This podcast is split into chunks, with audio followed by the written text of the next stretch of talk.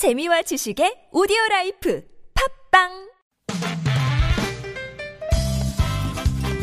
빡빡한 일상의 단비처럼 여러분의 무뎌진 감동 세포를 깨우는 시간 좋은 사람 좋은 뉴스 함께합니다.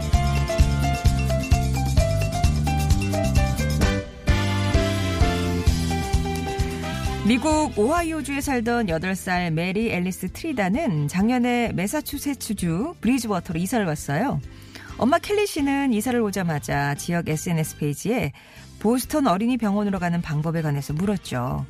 딸 메리가 표피 밑에 있는 결합 조직에 이상이 생기는 희귀 유전 질환 엘러스 단로스 증후군에 걸려서 한 달에 한 번씩을 검진을 받아야 하기 때문이었습니다. 그리고 이때 켈리 씨에게 도움의 손길을 내민 사람이 있었으니 바로 리무진 기사 히포리토 씨였어요. 메리의 사연을 알게 된 히포리토 씨는 길을 알려주는 것 뿐만 아니라 자신이 직접 병원에 메리를 데려다 주겠다고 나섰는데요. 그 역시 어릴 때 통원 치료를 받느라 어머니가 고생하셨던 경험이 있었기에 선뜻 손을 내밀 수 있었습니다.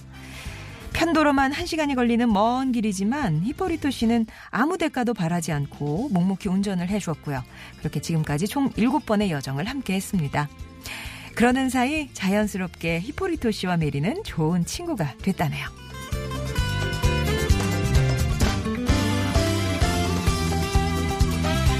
우리나라 작은 시골 마을에 아주 특별한 가족이 살고 있습니다. 13년 동안 12명의 아이들을 돌봐온 외국인, 호주 출신의 데이비드 송 씨가 사랑으로 가꾼 가족인데요. 그 시작은 2005년 충남 홍성군 광천읍으로, 광천읍으로 왔던 3주간의 여행이었어요.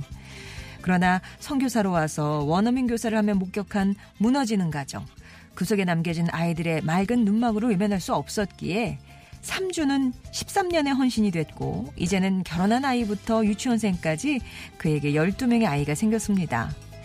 선교사 신분이라 경제 활동에 제약이 많지만 호주의 전 재산을 처분해 아이를 돌보자 주변에서 도움도 이어지고 있다는데요. 아빠 역할에 은퇴란 있을 수 없다는 데이비드 송 씨.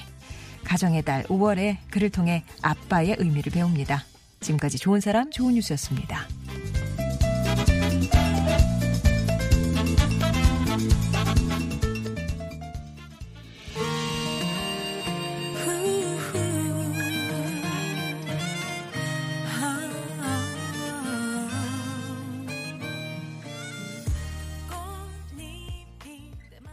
정은지의 하늘바라기 들으셨습니다. 좋은 사람, 좋은 뉴스.